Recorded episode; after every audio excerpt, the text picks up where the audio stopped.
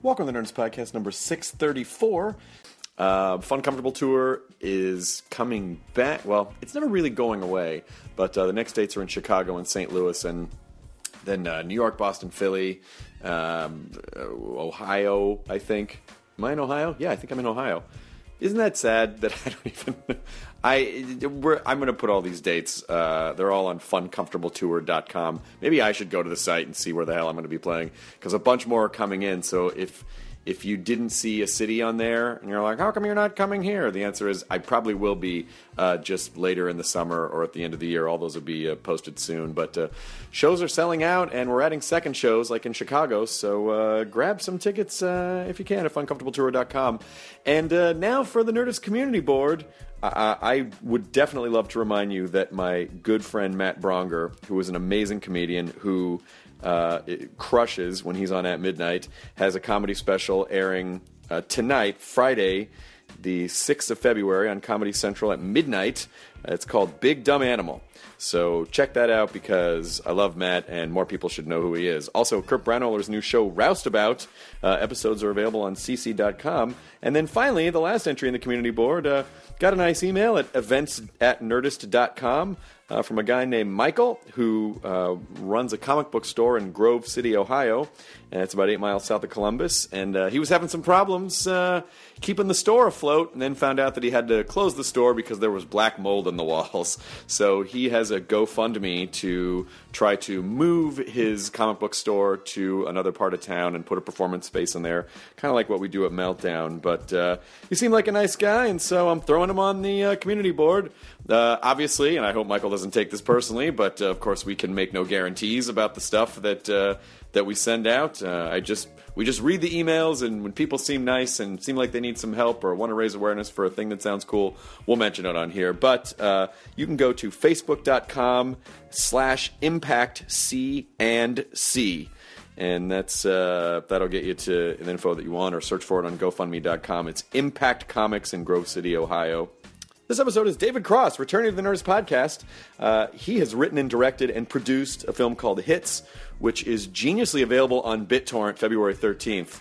It's amazing uh, and rad that he is uh, putting the movie on BitTorrent. So get it on BitTorrent starting February 13th. Then share, share, share your media. When you when you find stuff like uh, Cross's movie that you can get on BitTorrent, share it as much as possible so that people know because you are the platform.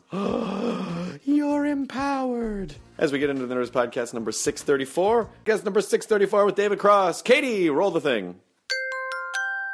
Now entering Nerdist.com.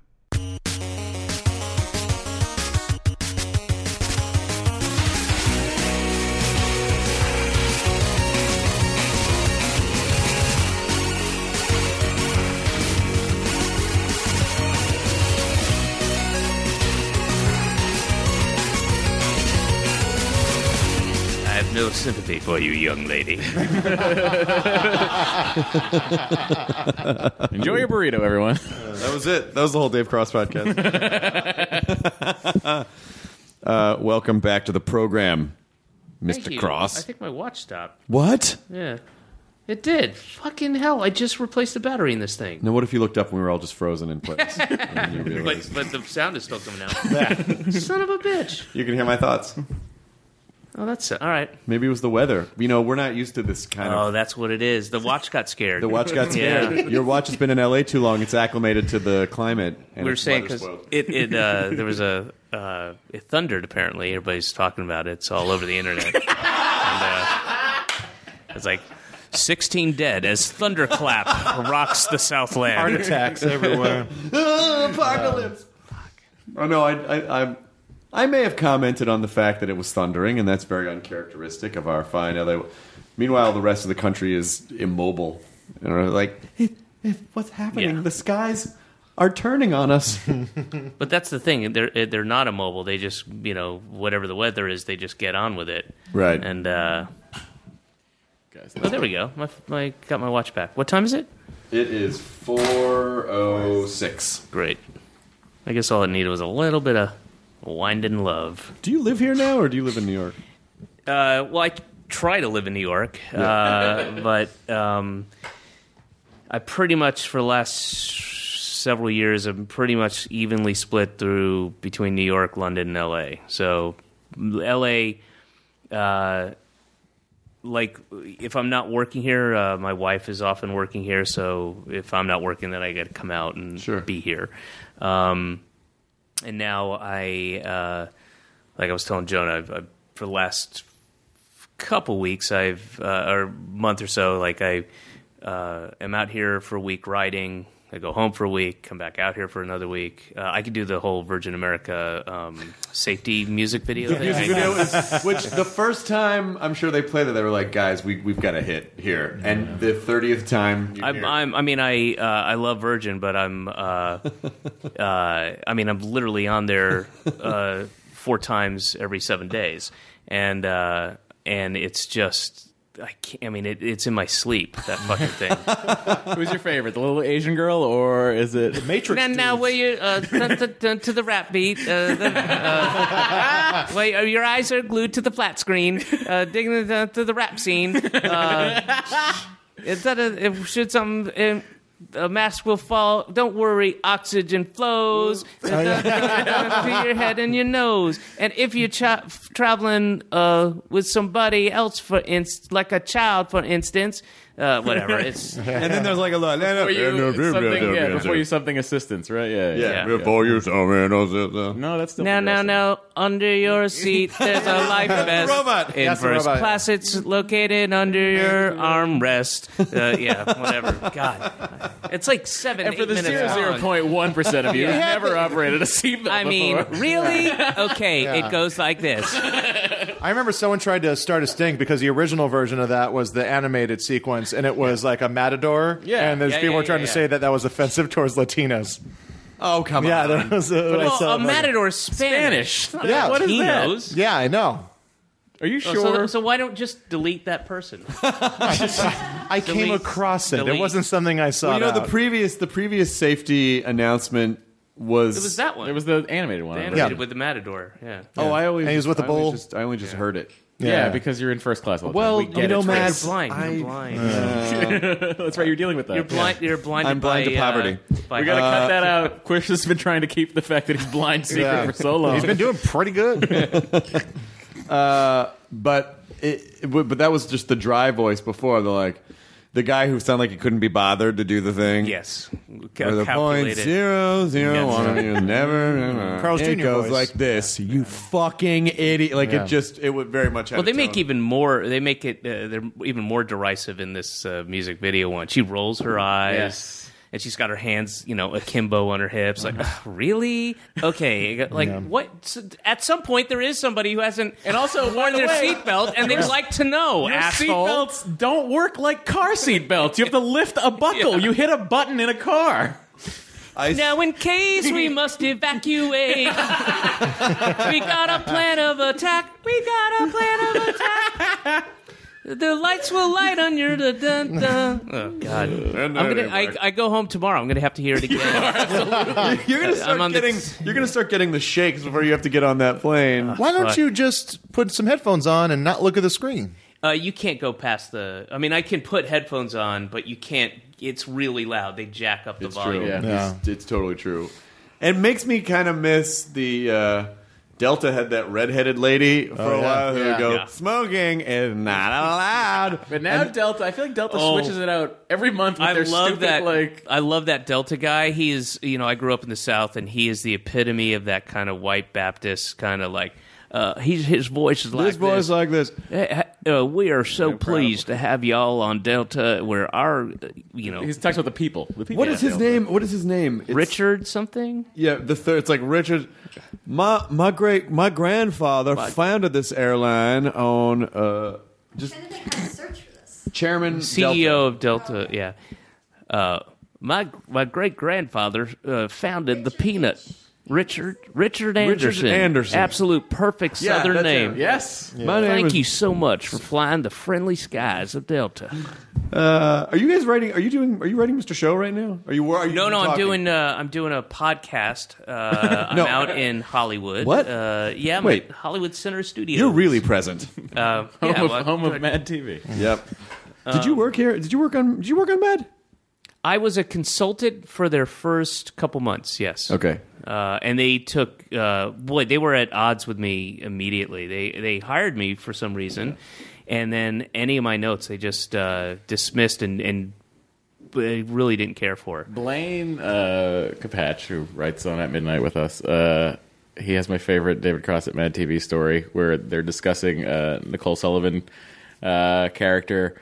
Uh, with the, I think it was the lady that was at the the hairdresser or like the makeup counter lady or something like that, and they were talking about the thing, the thing that she would always say, and then Blaine describes you uh, going, uh, "That's not really a character. That's actually a character trait." and then the EP just going, "All right, moving on." Totally bullet. Yeah, they didn't. It's a very valid note. They brought me in. They paid me some good money to come in and sort of uh, be at the writers' pitch stuff and, and give notes. And they they really and not when I say they, it's the, the it was um, uh, the two guys. Uh, uh, there was Fax and Adam. Fax and Adam, and it was Adam who really didn't care for me. I think if I if I remember that correctly, uh, the taller of the two, the the Jewier one, and uh, uh, they just there was a there was an early sketch about people who um, and it was a bad sketch uh, about like bums who go uh, to fine dining restaurants and then eat out of the they're like foodies but they're bums and they so they go Oh, to so the to eat out of dumpster the- diving the- at the and they're talking and it was and and it, I can't remember where the sketch went but it just sort of made fun of homeless people and I was and I you know, I'm I'm hardly PC, but I was like, come on, guys, there's a bigger thing here. You know, uh, uh, you want to make fun of McDonald's for throwing out all this food, or or something. There's something more to this than simply let's make fun of homeless people uh, dumpster diving, and uh, that's where the that was one of my first notes when we were talking about. It was one of the first sketches pitched, and uh, and they just. They saw me, I think, as just some snotty, elitist, Mr. Show asshole, liberal bullshit, and uh, uh, it was it was weird. It was a strange. Uh, it When was this? Um, whenever the first right? When did Yeah. they start? I can't remember. 95, I think. So that's like right in the middle of Mr. Show then. It would have been, uh, yeah, it would have been sort of uh, probably when we were waiting because we had a lot of downtime. They would HBO never, literally every single year, they would wait till the last day to let us know whether we were picked up, and uh, and you know your manager goes out and finds you some work Yeah. in between, and they're like, oh, you want to consult on Mad TV? Sure, sounds great. And I knew, you know, Blaine and Patton were there, and they're Yeah. like, yeah, fuck yeah, this will be great. Um, I mean, I was clearly wrong. What's the weirdest job that you've ever gotten dropped into because they heard they were aware of you? Like, oh, Dave Cross, he's someone we should probably work with, and you get there and you realize they have no idea who you are or what your voice is, and you should not be there. the the immediate uh, thing that's uh, this may not uh, be what you're talking about, but I got booked uh, at a uh, to do stand up at St. Louis University.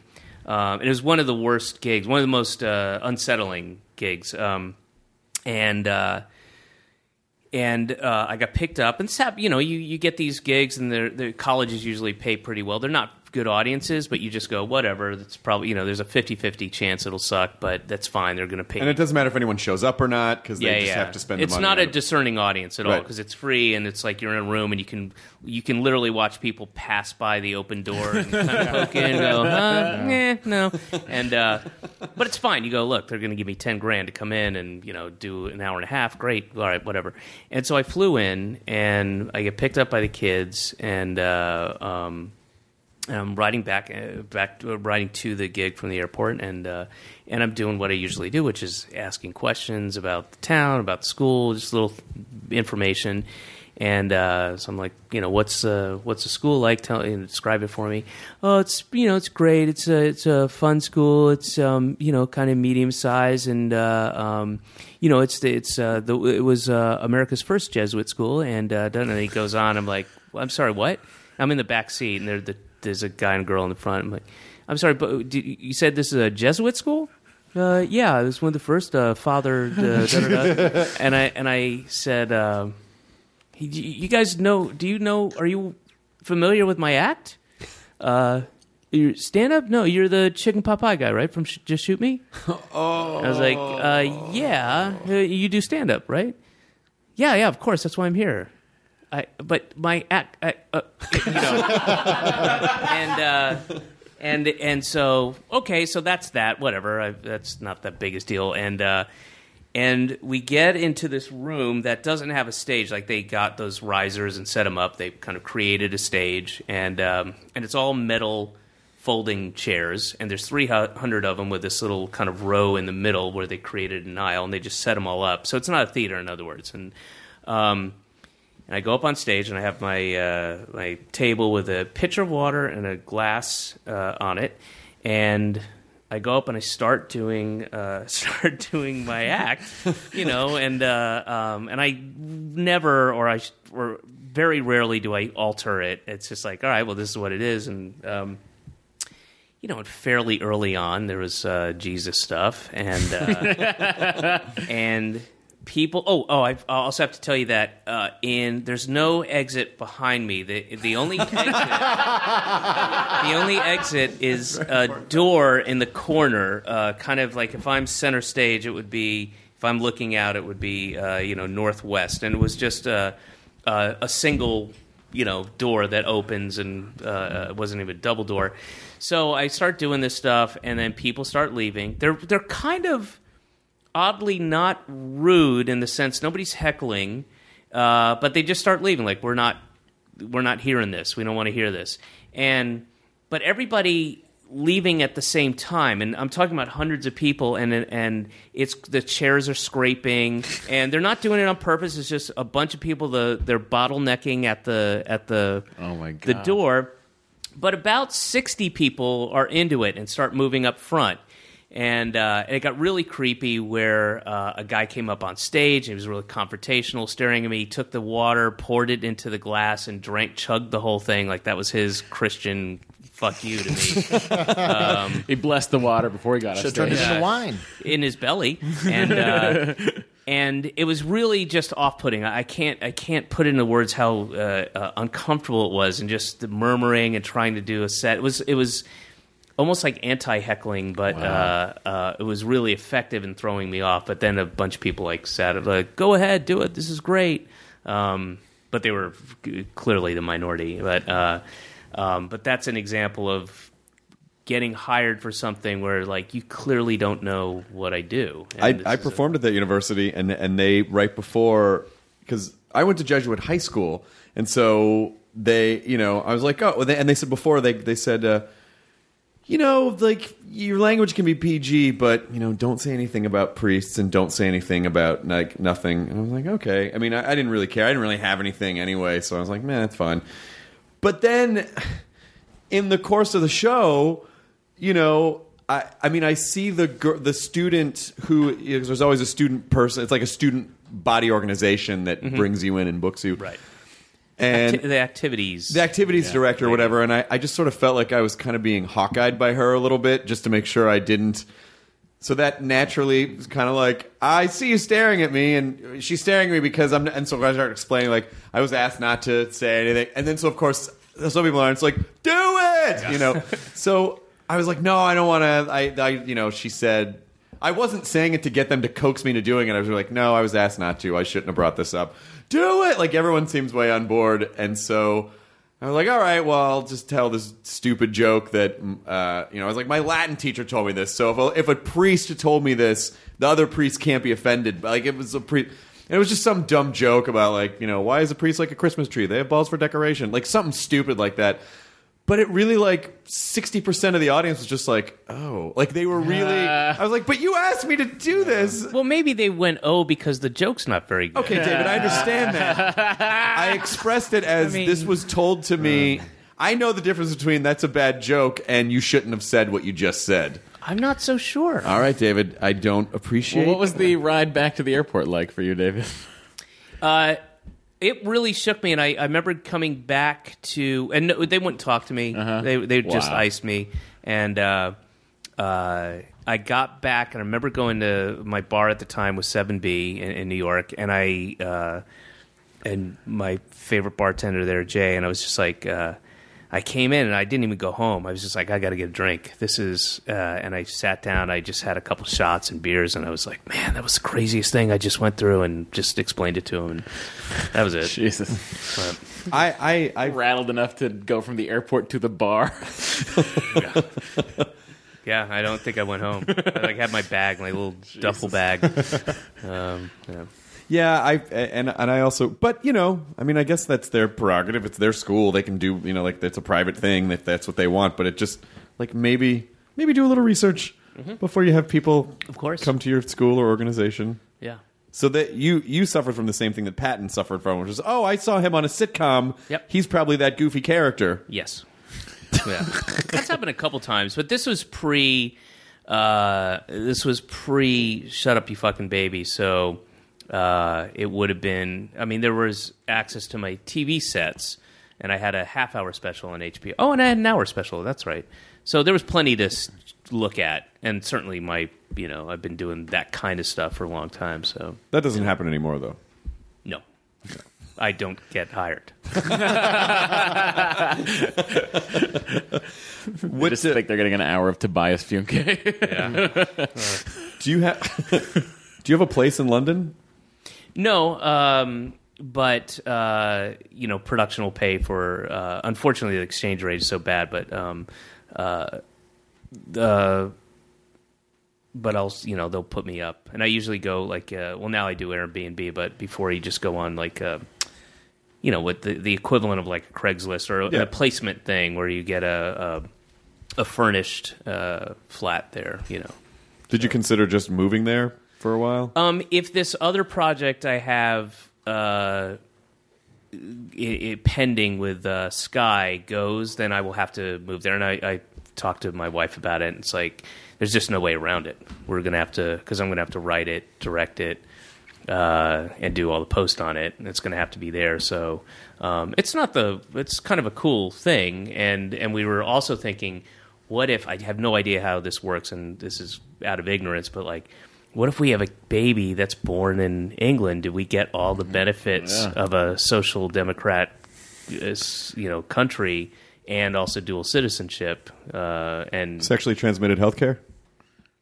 I'm not just, uh, huh? You create a baby, which basically then like gang Oh, I jumps see. you into the to their healthcare Like system. we, I could maybe glom off of the baby, that Right. stupid, selfish baby, uh, and we can get some free health care. You get some free healthcare. Uh, I, I've had, uh, I you know, I don't, I I know other people have different stories, uh, and and some of them are tragic and terrible, but I have had amazing experiences with the healthcare system over there. I mean, just the, the things that would so bum you out, uh, knowing what it's like here and how much things cost, like. Uh, um, one one thing I had an emergency root canal. It's a long story. I won't go into it. It was it was it was going through extreme pain. Didn't know what was going on. Ended up having to get an emergency root canal. Uh, going into the dentist. So it's not. Uh, I don't have a regular dentist. Right. They just said, "Oh, you got to go to this place. The nearest place is you know Bloomsbury, and go down the street, and here it is." And went in because I didn't know what I needed at that point, and I was in a lot of pain, and uh, and the guy who was supposed to look at it wasn't uh, there, and so there was another dentist who wasn't affiliated with this dentist practice who was down the street. And they did some. Uh, uh, whoever was preliminarily looking, the, was like, "Oh my God, you, you're this is, I think this is advanced." And they had to go get this other dentist who was just doing something routine. So he was able to leave. He came over, uh, and they did some X-rays. And he goes, "You need an emergency root canal right now. I'm canceling my other thing. I'm going to do it over here." Um, like, huh? What? And um, you know, uh, uh, so he gives me the anesthesia and does all this stuff, and he does the the minimal amount of stuff that needed to be done to remove the rotten tooth and and um, uh, uh, clean it out and fill it basically, uh, so that when I got back to the states, I could, you know, I could live with it for uh, a couple months and then the finish it off, get a crown or whatever. Um, but he. Uh, uh, so all this shit happened. He's taking the X-rays, explaining things, does the emergency root canal, puts the rod in, does all that stuff, sets it, um, and the bill for that was 68 pounds. I will repeat that 68 pounds. And I walked in off the street like, ah! you know, ba- I mean, somebody had called over from production and go, you know, they, they knew somebody whose sister was a Jesus. worked at this thing and went in and, and they actually got a guy from down the street who Yeah, but it's gave still up like 105 bucks. Uh, 68 pounds for all of that. And then I had to get the last bit, the last part done, uh, and I was in LA, and uh, I don't remember what the, the the cost was. It was really just measuring and then uh, ordering the crown and and, uh, and cementing it on, and that was this is somebody who was my wife's uh, family dentist. And I, am kind of pulling this number out of my ass. I don't remember exactly what it was, but it was something like twenty seven hundred dollars. Jesus. Like, and, and I was in there, I was in and out in about 35, 40 minutes. And this thing was hours and hours of major dental surgery, 68 pounds. ridiculous. Yeah. Well, maybe it is a good idea to just move over there and glom off your kid if you're gonna. Um, but then I'm going to, because I, I want to take advantage of it, I'll have to give myself leukemia or something like that Yeah, yeah, yeah, yeah, yeah. just to feel good about It's it. It's like if you see a parking space, you're like, "Well, I don't need to be here," but there's parking Might spaces. well are so- I got to park here because I can't. I can't let I'll this never get the spot again. go. sit and play Yeah. Candy Crush. Do you are, are you doing? Uh, are you performing in, in London a lot when you're over there? Um, yeah, I try to do sets. I mean, I'm I'm usually pretty busy there. My I'm, my days are filled with uh, well, either writing or when I go back in May, it'll be pre-production, then production, and and those are you know those are 12 hour days and long. Um, but when I'm doing like pre-production and post on stuff, uh, then yeah, I go and do sets. They have tons of you know alternative fun uh, gigs over there. You know, you can hop on, and I know a bunch of people at this point, and it's fun. The audiences are great. They can be either they can be. Uh, uh, I- I've my experience with London crowds are uh, the highs are higher and the lows are lower. Okay, Yeah, so they're more express. They they can give you more, but they can also tear you down more. absolutely. Yeah, it's it's really true. Um, but that's sort of if you do like a set at the comedy store or something like that. But if you're doing like the alternative rooms, they're all cool. It's they're fun, Yeah. very meltdown ish. Oh, good, good, good, good. Yeah, I just I've always wanted Although to spend. that might be the greatest audience on the planet. Yeah. Oh, the meltdown audience. yeah. Oh my god. It kind of spoils you for it's really ridiculous. everything else. I mean, it's great, but uh, but yeah, I, and L.A. is just kind of a notch above New York audiences, and New York audiences are great, but L.A. is just fucking top. The audiences everywhere are so too right good. now. Like yeah. it's like there's a ton of shows now, and every everyone has a crowd for it, and they're all the crowds are great. yeah, it's fantastic. I'm glad to hear that because that was really not always the case. And I, I still tell people when someone's like, "Oh, I want to do stand up," I was like, "Go to New York. Like, don't come to LA first. It's a bad place to learn comedy." But do you mean like in the in the uh, standard rooms or the alternative rooms? I think in the alternative rooms, just because it always Hmm. feels to me that in New York you can there's a there's a you can perform for more you can perform more times in a night. And there's more just that's regular true. people. There's just more regular people that come to shows. I always here. I feel like you got to drive, you got to park. Not For sure, you yeah. know. But if it, Unless you're already there because you saw that spot earlier. It's true, but uh, but I haven't done. I haven't been doing the LA scene really for the, for a couple of years, and so it maybe maybe it's gotten a lot better. I mean, d- don't get me wrong. New York is great, but L.A. is just super great. Um, I'm glad to hear. I've never heard anyone say that before. I'm glad to yeah, hear there that. it's uh, Especially you. I've never heard you say anything. positive about Los Angeles. oh my god, what's happening to you? I've really gone Hollywood. so again, now getting some perspective. So is it? I'm sure. Are are people bugging you about Mr. Show stuff? Yeah, but that's uh, that's uh, fine and understandable. I mean, I well, Paul F. Tompkins tweeted that photo, Right. and then I put something on the Kickstarter page. Uh, I, I had a Kickstarter thing going, and uh, um, and so between those two things, um, you know everybody uh, but it's good. It's encouraging. Everybody's everybody's excited about it. And uh, and I can't unfortunately I, I certainly had hoped by this point that we'd be able to say something but we can't just yet. It's just not Sure. we're not sure where we'll do it. But I I'm 99% sure we will do something. And it'll be you know hopefully uh, uh, well I'll when we have something solid we'll say it. But uh, uh, yeah it'll be in the spring out here and uh, we're hoping to do we will do something Good. Yeah, because Awesome. Aukerman was um, Aukerman was on a couple weeks ago and it hasn't posted yet, but he just sort of said like, well, you know, we just uh, just kind of got in a room and just was seeing what that was like again, and he We was all like, slipped into our old roles, and yeah, he said everyone kind of fell into their old roles, but he also It said, was immediate. it was, I mean, in a really fun way. Uh, we didn't know what to expect, and uh, uh, we've had three of those kind of writers' room meetings now, and uh, um, that first one, and I haven't seen these guys in the same place since I think we did the. Um, commentary. Uh, oh no, no, no! It was when we did the audio read for uh, Hollywood says no, but um, said no, but uh, uh, that was like you know that was a while ago, and we had scripted stuff, but it, but sitting down as writers and you know presenting pieces and getting notes, it was. Imme- just right, immediately right back into the same roles and same. It was it was so much fun. I haven't laughed that much in years. And it was it was a lot of fun. But Scott also said that in addition that what came with that was that you know he said but no one was um, there weren't really any insecurities anymore like everyone was Yeah. totally comfortable you know everyone's done everyone's done well and everyone felt like Yeah. it, it didn't it didn't really seem like everyone was fighting to get there Not at all. I mean, and and Scott's probably the made the biggest leap. You know, uh, I mean, his Mr. Show was basically his first kind of real gig. Yeah. and since then, you know, obviously is uh, um, you know well established in many different areas. Uh, have you been to his restaurant?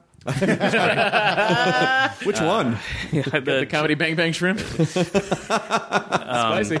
so yeah, you know, we all came together, you know, and and since we last met, obviously we've matured, and you know, there's there's wives and or children, and uh, you know, it's just a different thing. But we were immediately right back in the, you know, it's like when you go home for Thanksgiving, and you know, you got two people in their 40s arguing like they're teens, you know.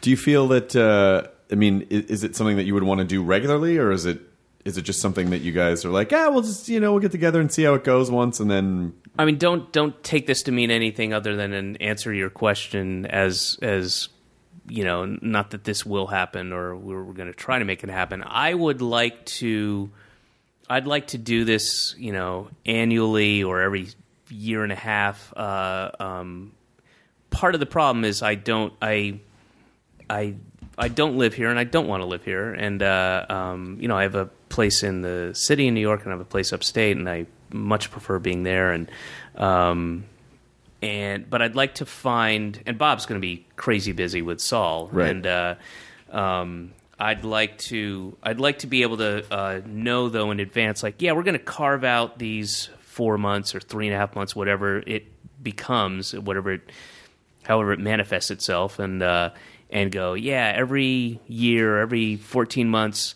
I'm going to be in LA for four months, and we're going to work and have fun and do this thing, and then I get to go back and do whatever I'm doing. That'd you know? be awesome. So, uh, but I assume that that's well. I'm, if I keep asking questions, you're not going to be able to answer them. It, it, if it, if it all works out, that that would be the way that it could potentially work. Yeah, I mean, if if everybody else can make it work in their schedules, and uh, um, you know, we we we both have uh, you know some pretty specific projects that we have to do, you know, Right. um, and uh, and you know, Bob shoots his thing in Albuquerque, you know, so and he's there for six months a year, so or whatever it is, but.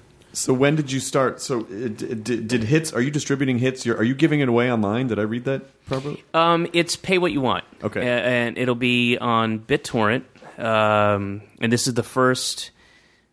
Uh, it's how do I word this? It's the first movie that's available on BitTorrent that is legal, Right. I guess, or Right. that is I don't know how that shit works, but um, we're the first kind of.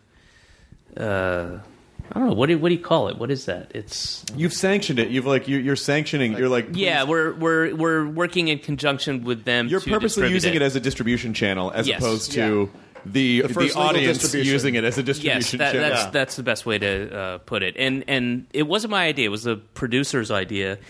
And they went to BitTorrent, and they were. Uh, I was I was blown away by how uh, enthusiastic they were, and like s- three days later, they had a like a 16 page PowerPoint presentation of how it would work, and they had all these ideas. Like Wow. it was it was crazy. I mean, I can but, you know, if I had my computer, I could show it to you. It's just page after page, and we're going to do this and this and this. And Like they were they've been thinking and working about like this idea for a while, and finally someone came to them with it. maybe, or they're just perhaps, or they just uh, you know got scrambled and were like, yeah, we have this opportunity because we did go to them, Yeah. um, uh, but they were so on board like immediately and had all these great ideas. really and, cool. And then the other, They're like uh, moonshine runners after Prohibition. They're like, "Whoa, we're ready. Here we go." and uh, then then uh, uh, the the the pay what you want in the theaters Kickstarter idea self to self distribute came uh, a little later after that. Cool. Yeah. So when when when or when are you going to distribute it in theaters? Is it going to is it going to February twelfth. okay? Yeah, and uh, and that is also pay what you want. So how does that work with the theater? You buy you buy a ticket online for whatever you want, and then it's redeemable at the theater, or I don't work at the theater, Chris. I can't tell you. you must have thought about this. Um, the the uh, I, I I don't know if you buy it online. I don't know how that would work. Uh, but I guess it'll be li- it'll be like how you go to a movie uh, in in whatever town, and and that's the really encouraging thing is like right now. I think we were at thirty seven cities, uh, towns, and by the time this thing airs, uh, uh, you know, it could be at 50, who knows? But the, the list is really like places this would never play. I don't even think about like Iowa City. You know, this movie would never play in Iowa City. So it's going to be, it'll play all over the place. And we're telling people to, you know, contact your local theater if you want it to come.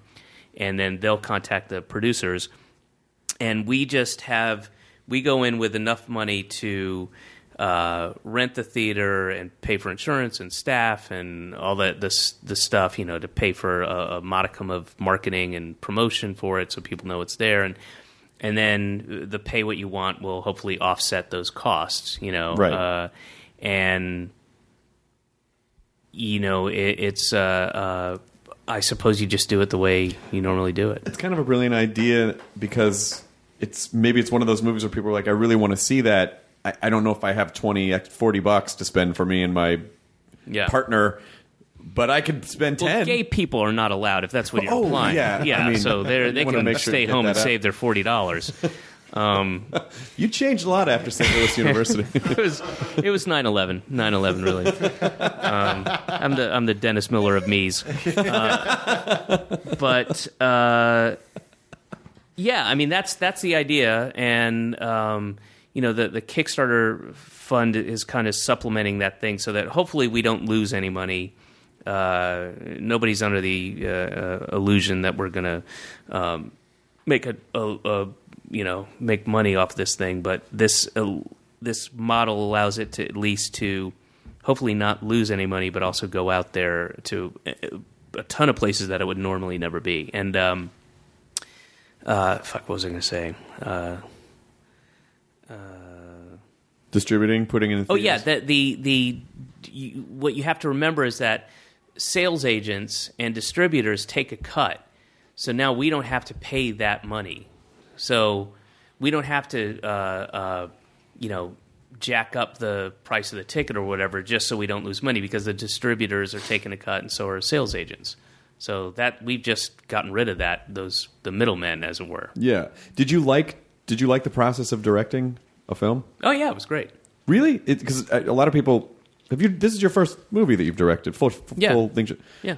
Most people kind of have the experience of like it was a war zone and it was intense and it was Not at all. I, I mean, one of the one of the first ideas when I went into it, when I knew I was going to do it, is to, uh, and I know it's important from being on the other side of things, uh, and I've produced a bunch of stuff too. So, so that's part of the learning process is to have a fun, loose set. There's no reason to have anybody be an asshole, and I don't want to work with anybody. I don't care how brilliant they are. They can be the best sound guy, the best DP, whatever.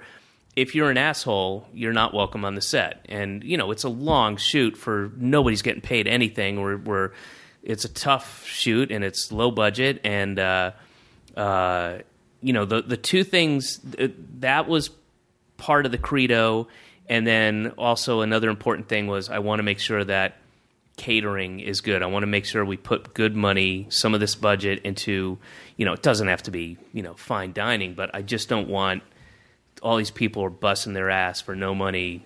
We should have really nice food for them. We should catering, have, you know, like to anyone who's making a short film or a low budget film, Have something. catering is the thing. You want it something that like those hobos would go after in the trash. yeah.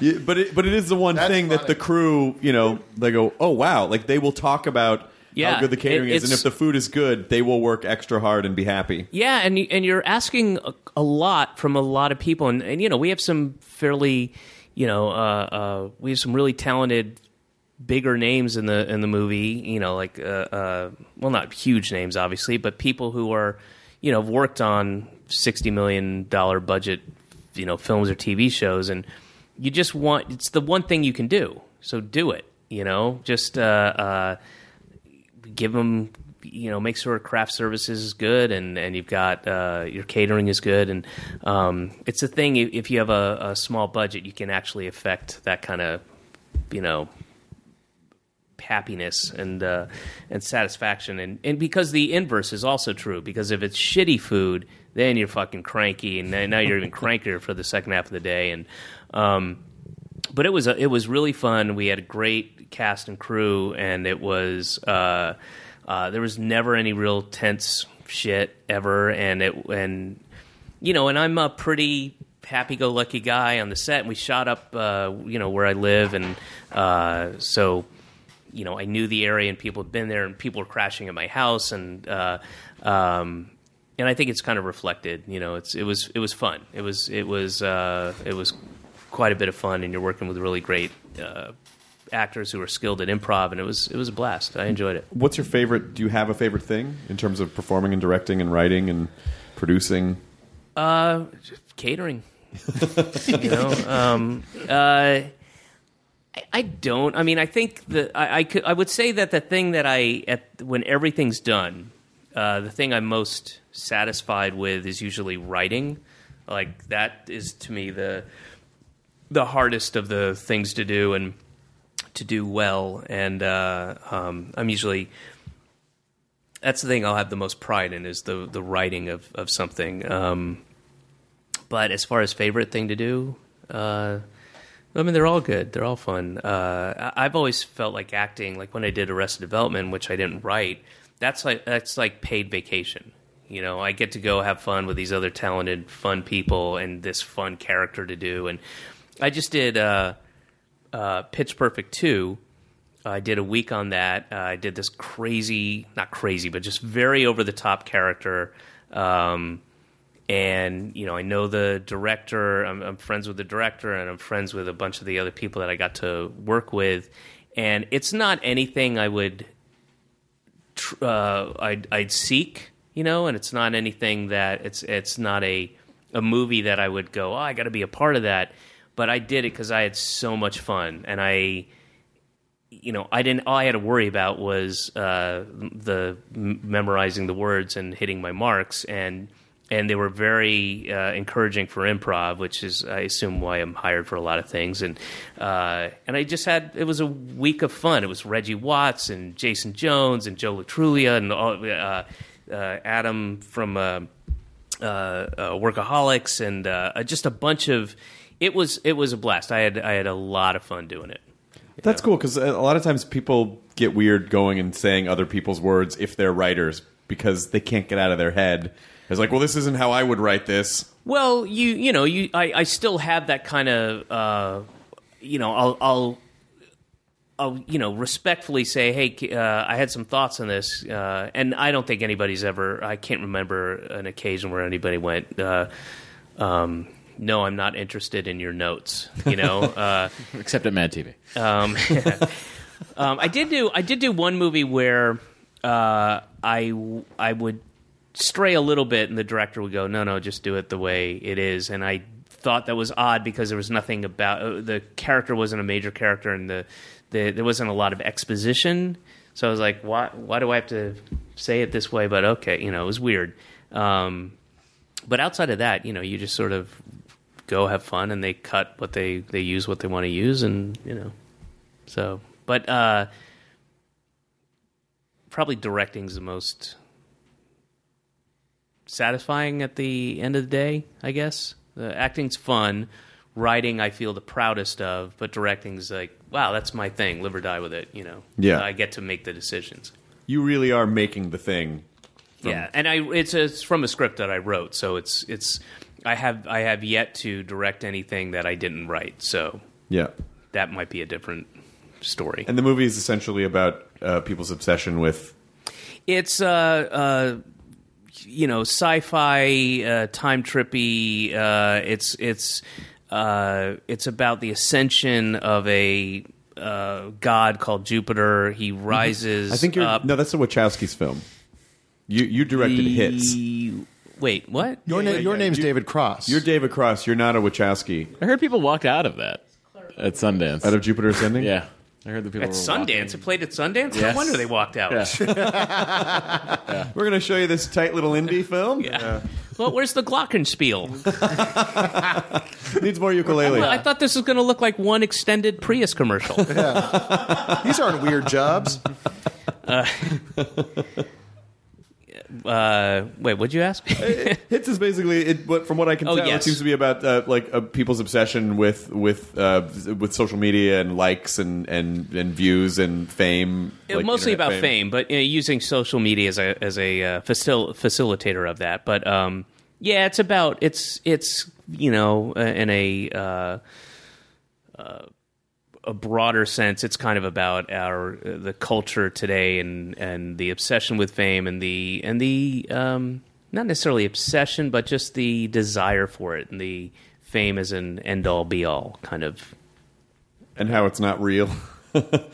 Well, it is real. It, it is uh, because of all the different uh, conduits to it. There, it's uh, you know you can be famous from YouTube or Vines or tweets or uh, you know failing at a singing competition on TV or uh, getting your you know getting kicked in the nuts. Uh, you know that that will make you famous. Or uh, uh, blowing a guy and then the tape leaks and now you have a you know a multi-billion-dollar cottage industry with your sisters. You know, it's that that thing, and then the people that that look up to that thing is basically what it's about.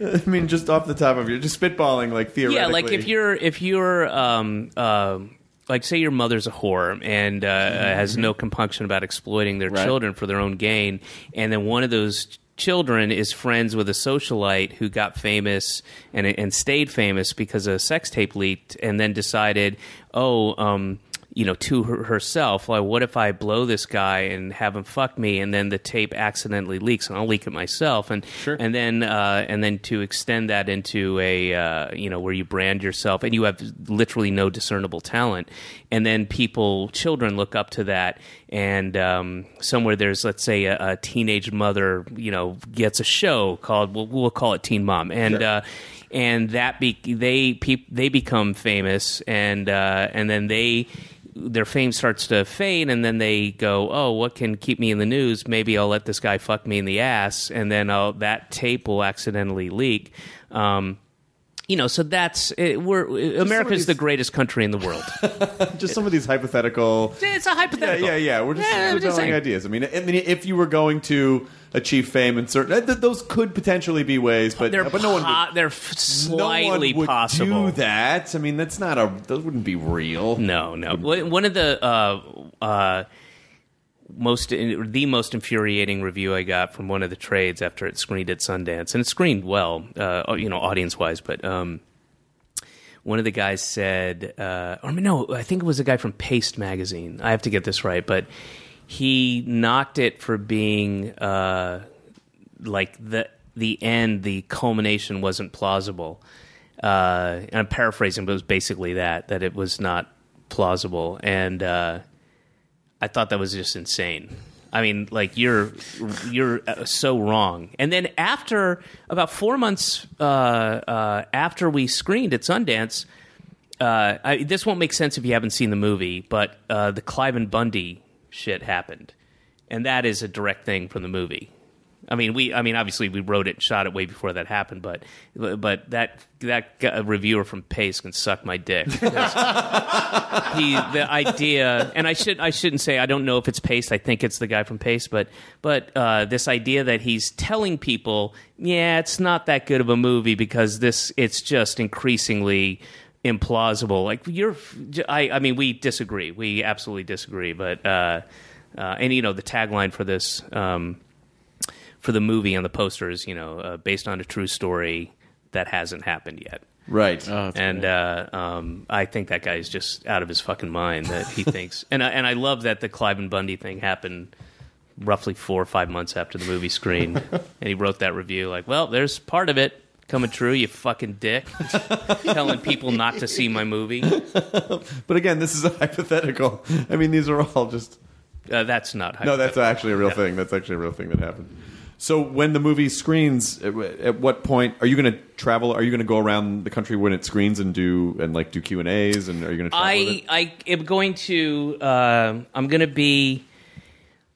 Uh, unfortunately, there was there was some uh, unfortunate miscommunication. Uh, it's nobody's fault. It was just miscommunication. But uh, I am uh, locked into doing um, Q and A at uh, the Nitehawk Theater in Brooklyn when it opens up, and I, I my I really wanted to go to one of the smaller towns and just show up unannounced. Um, but I can say this: on February thirteenth, which is a Friday, I will be at a theater that is not in New York and not in L.A. That is one of the smaller theaters, and I'm not going to tell anybody at all. Uh, and I'm going to show up, and uh, and we'll do a Q and A, and you know maybe take everybody out for pancake breakfast. Uh, I'm not going to say where. I Haven't even picked the place yet, but I will. So then, but then I have to fly back to. I was hoping to do more of the smaller towns, but then I have to fly back because I also have to do Saturday night at the Village East in New York. Oh, okay. um, which kind of makes me a bit of a hypocrite because I kept saying like I'm, I don't want to do New York, and I told people like I'm just going to go to these small places, but I can only go to one, and it's going to have to be on Friday the 13th. But um, yeah, Is uh, is your wife working on something at the moment, or is she? Are you guys able to travel together, or do you do you guys have to? Spend? She just finished her uh, first movie, and she uh, uh, it's such a bummer because she's we we thought we were going to be in New York. I was going to be in New York, so she uh, she's doing all the post for her movie in New York, and because of the Mr. Show thing, I have to be out here. Oh, shit. Yeah, it's a Why bummer. can't Paul and Bob and Scott and Brian like? Why can't they just go to New York? I don't understand. I know, I know. I can't. I can't get fucking leave the valley. I can't get Bob to, uh, you know, to leave his kids for five minutes to you- Skype. Uh, you know, it's not. I have to come here. It's it's that's how it is, and that's how it always will be. But That's the way. um, but yeah, so Amber is finished uh, directing her first film, which she uh, co-wrote, uh, um, and she starts posting. I believe, like I, I think it's quite literally the day I start on the Mr. Show thing f- officially, which will be mid-February. Ah, shit. yeah, really and she'll overachieving. she'll be she'll be able to come back and forth, but uh, yeah, it sucks. It's a fucking bummer, and uh, um, yeah, it's a bummer. But she'll be once I I go to London on May fifth, and she'll she should be. You know, uh, uh, close to getting it finished by then, and so she'll be in London with me for a couple months. Which will Oh, be that's nice. good. Yeah. At least on weekends, are you guys able to kind of find just a couple days here and there to meet up? Um. Uh. Well, she will. I mean, she'll be able to come. Uh. Uh. Because you know what the editing process is. I mean, you Yeah. can decide to be in there as much as possible as, as you want, but there's still, you know, sometimes you you look at stuff and you make notes and you you have to walk away. It takes three days to implement those things. You know, as good as an editor as you can be with all the technology, it still takes a significant amount of time. So Yeah. yeah, she'll come out. Uh, I don't think I'll have any time really, but she'll be able to come out here and there. But yeah, That's it's kind of sucks. But that's the that's the biz. Yeah. But at a certain point, I can understand why people are like, I don't want the biz anymore. I just want to hang out with the person. And I I had a meltdown. Uh, I mean, she tells it better because she was on the receiving end of the phone call. But I was I was in London uh, over September and October um, writing the we're doing a third series of Todd Margaret, so I was over there writing the story. We had broken the stories back in July. I'd go there and spend you know two weeks, and came back for a little bit, and uh, and I was looking at the possibility of uh, doing. Um, so I had Todd Margaret, and then I had this other uh, project that you know we, as I said, we went to Sky with it, and um, and this these are good things. The everything I'm describing is a good, you know, uh, you you want this, and uh, and it looked very like Sky was really interested, and they uh, and and because the show takes place in England, and I was going to uh, co-write them, and I was going to direct them all, and and all this. Um, I was looking at like I'm never going to get home and I when am I fucking going to see you? This is you know these are all good things. Yeah if they pick up the show then what you know all these great wonderful things. And uh, I fucking started I was also like had had real trouble with jet lag and insomnia for the first week and I was uh, you know struggling to write these scripts and I was working on this other project. And again all good things all things you want. And uh, but I was starting to I was having a meltdown. Um, but you know, it, again, you you just deal with it, and we we're together when we can, and and you know, Well, you are. You forget that you're a person, and you can only handle so much, like of being of uh, asking your body to put out more energy. Yeah. And at a certain point, you just you will rebel. But Like- you just, I mean, it would all be good if if I just want my wife there. But part of the problem was she, I think she had told me like, oh, this movie that she was going to do, not not this movie that she directed, uh, but this thing that she would act in. Uh, you know, that'll go during the summer, and and it just fit in the calendar. Where like, so the one time I could see you the one time we can hang out, you're going to be on location on us in Australia, and I oh. gotta. I mean, what the? I just started losing it. Like, you know, what if this show goes? I'm never, you know, all this. You have to move to London. I don't give a shit. You have to move to London. You Take know? Hollywood with you. I don't know. what if she was like, "No, fuck you. You have to move to Australia." Uh, well, that's not going to happen. no, no, I no, I would of course go, but I would be in the middle of post on these other course, things, yes, so I, yes. I, I can't, you know, and it's uh, it's it's just our the it sucks when your schedules are off, you know, and and and and the thing about this business is it's a it's feast or famine, you know, you.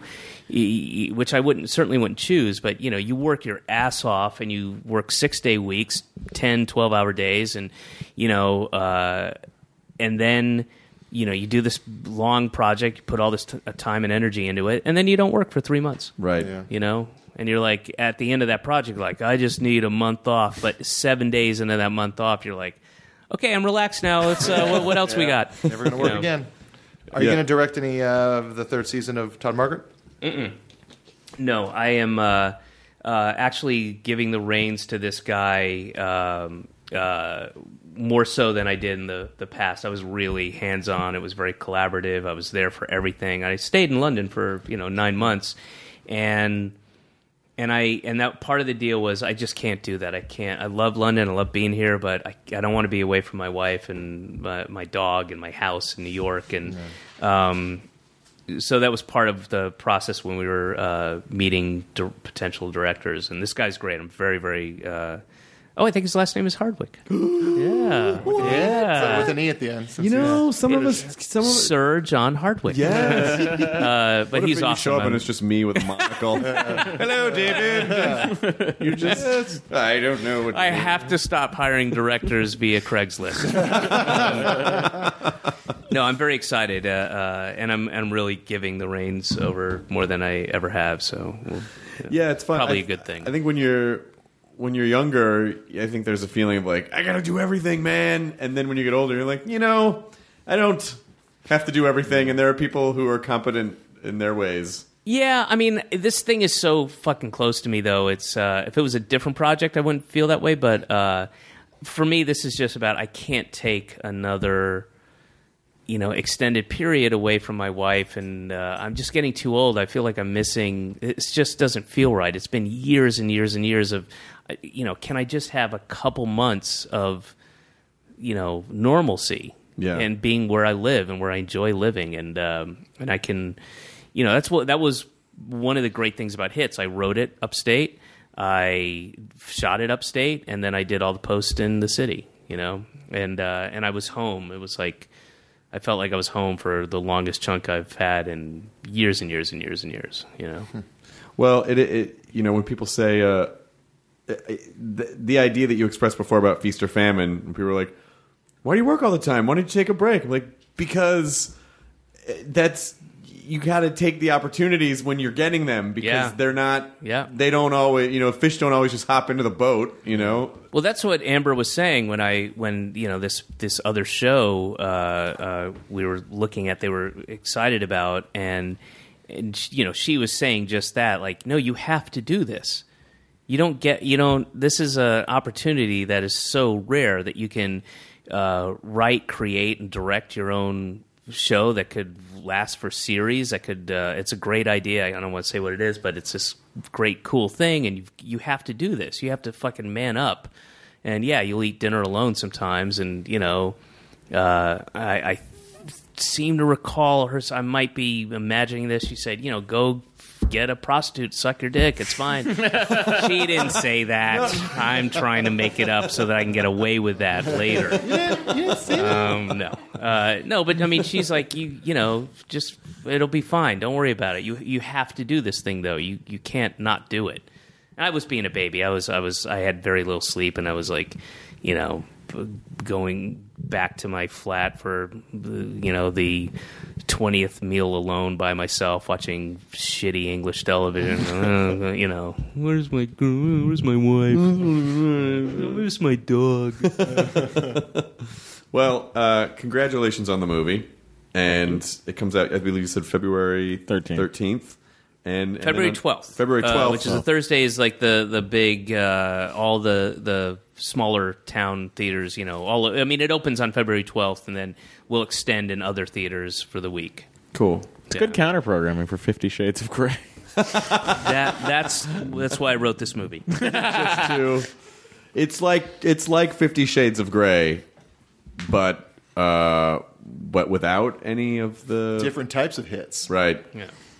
Oh yeah, because he, he beats her up and then fucks her a lot, right? Isn't that what the movie is? I don't know. I thought it was just Twilight fan Phoenix. fiction. I, I imagine the um, the theme song is like Fifty Shades of Grey, ba da da da da da da. Fifty Shades of Grey, ba da da da da da. Fifty Shades of Grey, ba da da da da da. Not forty nine, not forty eight, not fifty one, not fifty two, but Fifty Shades of Grey. Yeah. Enjoy your burrito. Now leaving Nerdist.com.